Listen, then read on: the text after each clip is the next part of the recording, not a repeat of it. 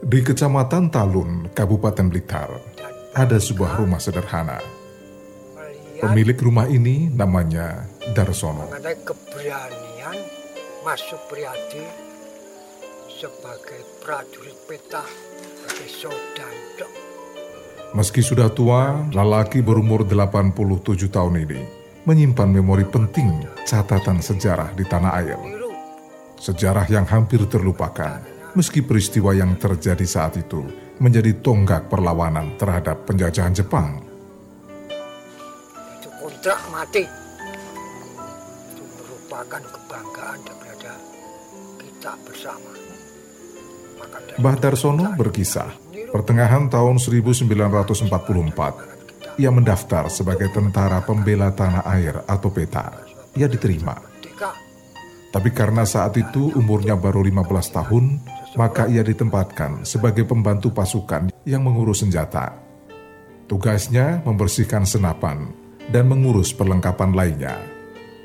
Bisa dikatakan saat itu ia tak pernah bersentuhan dengan persoalan militer yang sesungguhnya.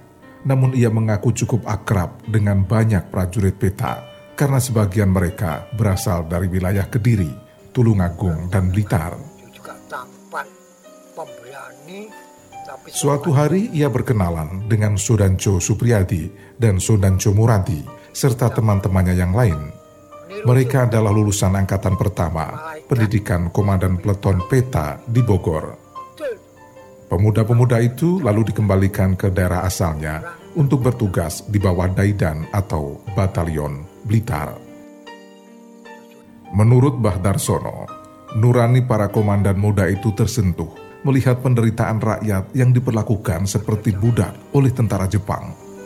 Jepang sangat kejam, fasis, bengis, bengis, jahat, Kondisi Romusa, yakni orang-orang yang dikerahkan untuk bekerja paksa membangun benteng-benteng di pantai, jalan, serta bangunan-bangunan lain, sangat menyedihkan. Bahkan banyak rakyat yang meninggal akibat kelaparan dan terkena berbagai macam penyakit. Para prajurit peta juga geram melihat kelakuan tentara-tentara Jepang yang suka melecehkan perempuan. Kaum perempuan itu awalnya dijanjikan akan mendapatkan pendidikan yang tinggi di Jakarta. Ternyata menjadi pemuas nafsu seksual para tentara Jepang atau disebut Jukunyanfu. Selain itu ada aturan yang mewajibkan tentara peta memberi hormat kepada serdadu Jepang meski pangkat prajurit Jepang lebih rendah dari anggota peta. Karena itu pula harga diri para perwira peta terusik dan merasa sangat terhina.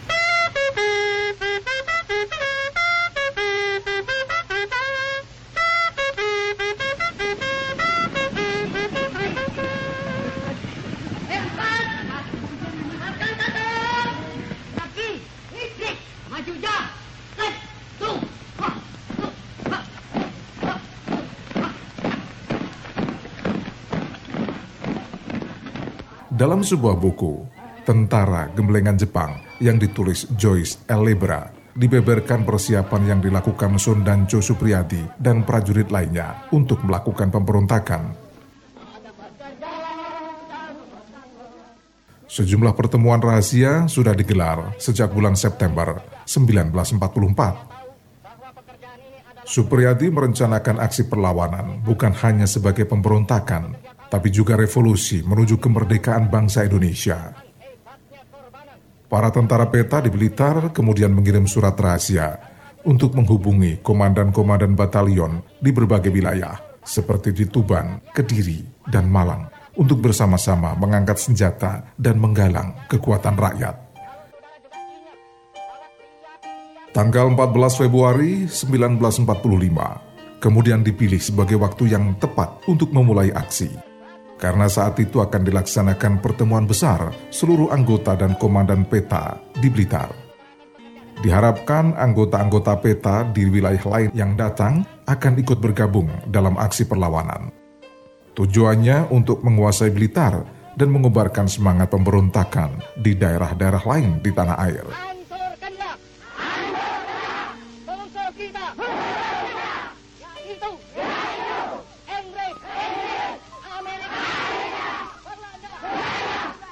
Meski rencana pemberontakan telah dipersiapkan secara matang, tapi terjadi hal yang tak terduga. Tiba-tiba pimpinan tentara Kekaisaran Jepang membatalkan pertemuan besar seluruh anggota dan komandan peta di Blitar. Karena Kempetai atau polisi rahasia Jepang sudah mencium rencana aksi Supriyadi dan kawan-kawannya.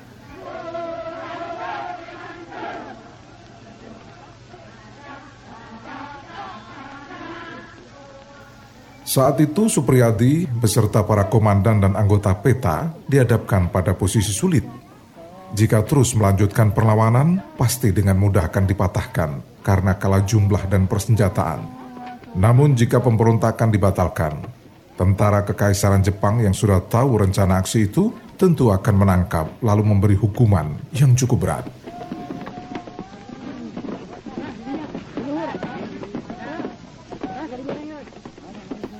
Sebenarnya banyak pihak yang menilai rencana aksi pemberontakan peta Blitar belum siap. Salah satunya adalah Presiden Soekarno. Dalam sebuah perbincangan di rumah Gebang di Blitar, Bung Karno sempat meminta Sundanco Supriyadi dan para perwira peta yang lain siap memikul tanggung jawab dan akibatnya jika pemberontakan peta gagal.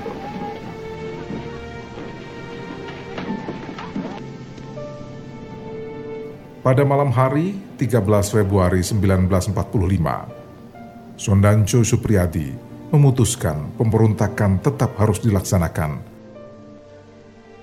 Siap atau tidak siap, tentara peta harus membalas perlakuan tentara Jepang.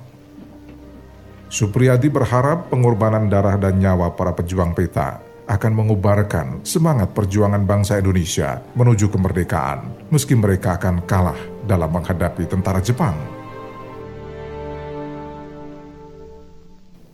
14 Februari 1945 dini hari atau sekitar jam 3, pasukan peta pimpinan Sundanco Supriyadi menembakkan mortir ke Hotel Sakura yang menjadi kediaman para perwira militer Kekaisaran Jepang.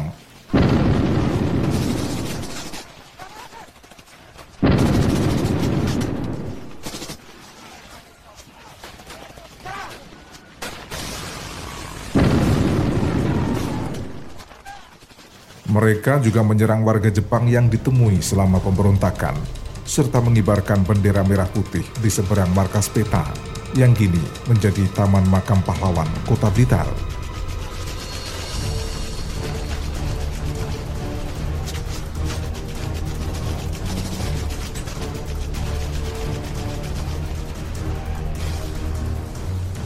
Markas Kempetai juga ditembaki senapan mesin tapi kedua bangunan itu sudah kosong karena tentara Jepang telah mencium rencana aksi pemberontakan peta.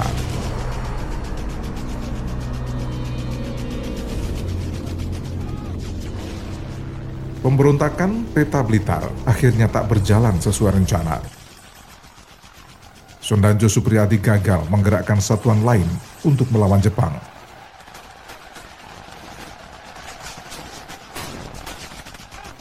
Dalam waktu singkat, Jepang mengirimkan pasukan militer untuk memadamkan pemberontakan peta.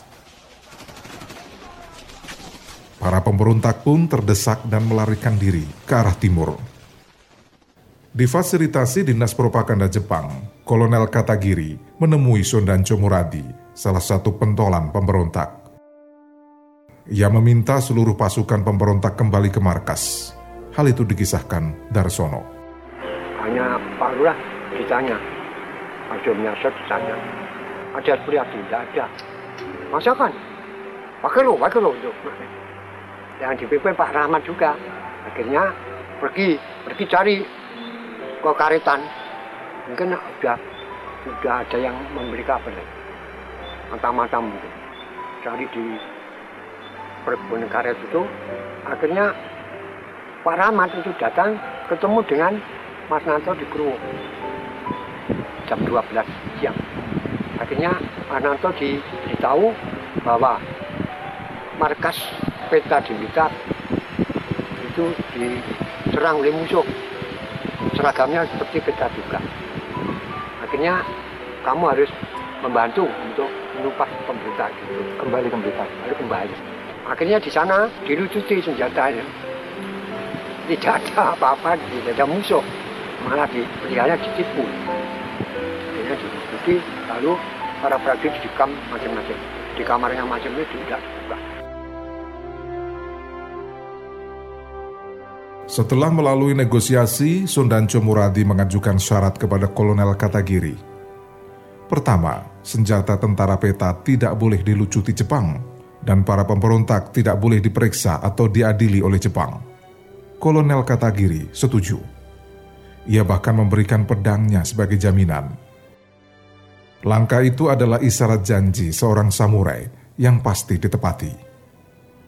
Sayangnya, janji Kolonel Katagiri tidak bisa diterima oleh Komandan Tentara Jepang ke-16. Mereka kemudian mengirimkan petai untuk mengusut pemberontakan peta, sehingga akhirnya Jepang melanggar janji. 78 perwira dan prajurit peta Blitar ditangkap dan dijebloskan ke penjara, kemudian diadili di Jakarta.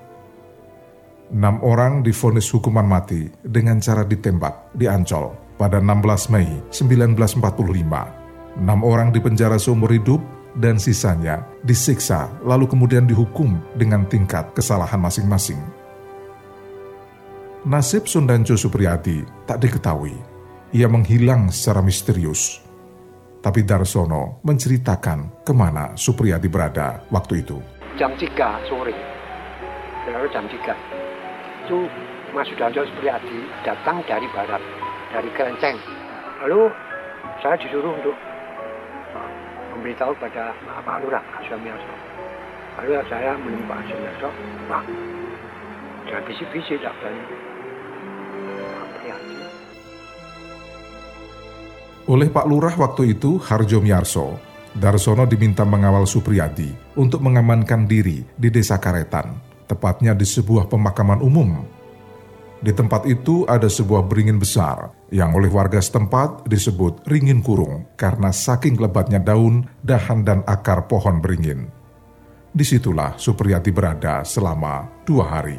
Berarti Supriyati waktu itu sembunyi di ringin itu sendiri? Tidak sembunyi, mengamankan diri. Iya. Beda ya? Iya. Kalau sembunyi kan takut, Hmm. diamankan. Hmm. Sendirian berarti dia waktu itu ya? Ya dengan saya, Hmm. tapi di atas sendiri ya. Ya, di atas sendiri. Saya kan menunggu di bawah. Hmm. Saya yang mencari, buat masih dan mencari apa tuh makanan. Makanan. Waktu itu dikirim makanan apa? Nasi gelontor, nasi Jagung. jagung. Itu paling bagus sudah. Tidak ada nasi. Lauknya gere dan kates. Tanggal 16 Februari, Supriyadi mengaku akan menuju ke Candi Beringin Beranjang di Desa Gadungan, Gandusari, atau di kaki Gunung Gedang, sebuah wilayah rangkaian pegunungan Gunung Kelut. Dikawal empat orang, Supriyadi menyusuri hutan menuju ke arah timur.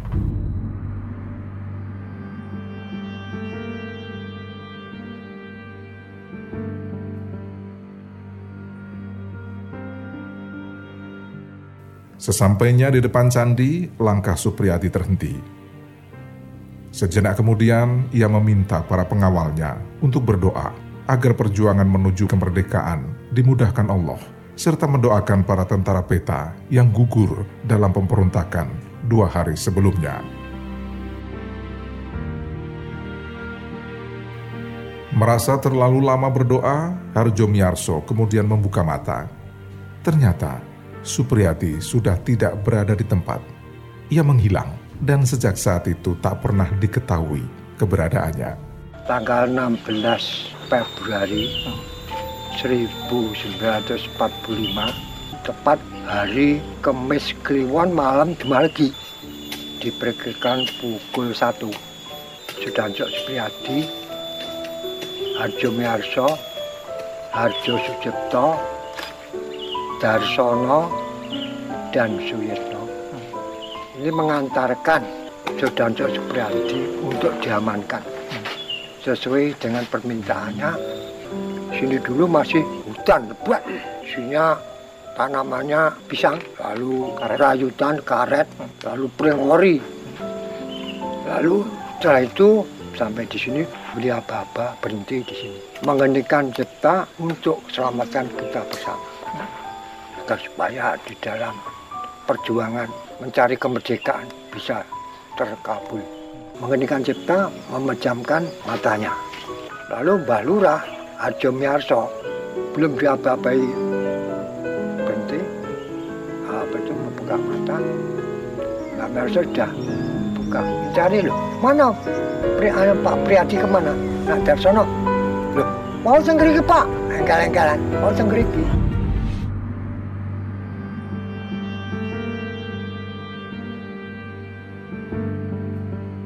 Supriyadi lahir di Trenggalek 13 April 1923. Nama kecilnya Priambodo. Ayahnya Raden Darmadi adalah Bupati Blitar dan ibunya Raden Roro Rahayu adalah keturunan bangsawan. Supriyadi lahir di keluarga besar dengan 12 saudara. Ibu Supriyadi meninggal dunia saat ia masih kecil Supriyadi lalu diasuh ibu tirinya, Susli. Supriyadi mendapat semangat patriotik dari kakek tirinya yang sering mengajarkan nilai-nilai kepahlawanan melalui media wayang kulit. Meski pribumi, tapi lahir di keluarga berada menyebabkan Supriyadi mampu menempuh pendidikan formal ia memulai pendidikannya di Europees Lager School atau ELS, sekolah setingkat SD. Setelah itu melanjutkan ke Mulu yang setingkat dengan SMP. Dari situ ia kemudian melanjutkan pendidikan di Mospia, yang merupakan sekolah untuk kaum bangsawan yang dididik untuk menjadi pegawai pemerintah atau pamong praja pada masa kolonial Belanda. Sebelum lulus, Jepang menduduki Indonesia Supriyadi kemudian beralih masuk sekolah menengah tinggi dan mengikuti latihan pemuda Semendoyo di Tangerang. Tahun 1943, Supriyadi masuk ke PETA yang pasukannya terdiri dari pemuda Indonesia. Ia berhasil mendapatkan pangkat sebagai komandan peleton atau Sundancho. Setelah menempuh pendidikan militer di Bogor dan Tangerang, ia kemudian ditugaskan di Blitar, membawahi pasukan Peleton 1 dan Kompi 3 yang bertugas memberi bantuan senjata berat. Selain itu, Supriyadi juga ditugaskan mengawasi para pekerja paksa atau romusa. Melihat sikap penjajah yang semakin brutal dan tak tega melihat bangsanya sendiri diperlakukan dengan sangat tidak layak, Supriyadi kemudian menyusun rencana pemberontakan bersama kawan-kawannya dari peta.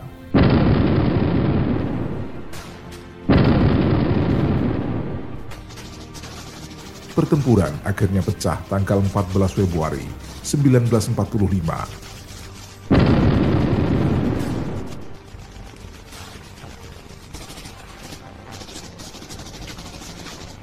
Sayangnya upaya pemberontakan itu belum berhasil dan perlawanan pasukan pembela tanah air dipatahkan oleh Jepang.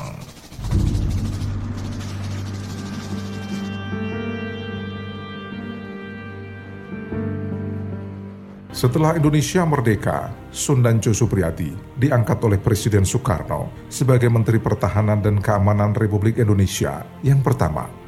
Namun ia tak pernah muncul. Kemudian saat menteri dilantik oleh Presiden Soekarno, tertulis Menteri Pertahanan belum diangkat. Supriyadi benar-benar tidak pernah muncul lagi, sehingga akhirnya Presiden Soekarno mengangkat dan melantik Imam Muhammad Sulio Adikusumo sebagai Menteri Pertahanan dan Keamanan Republik Indonesia. Pemerintah Republik Indonesia akhirnya mengakui jasa-jasa Supriyadi dan mengangkatnya sebagai salah satu pelopor kemerdekaan serta sebagai salah satu pahlawan nasional.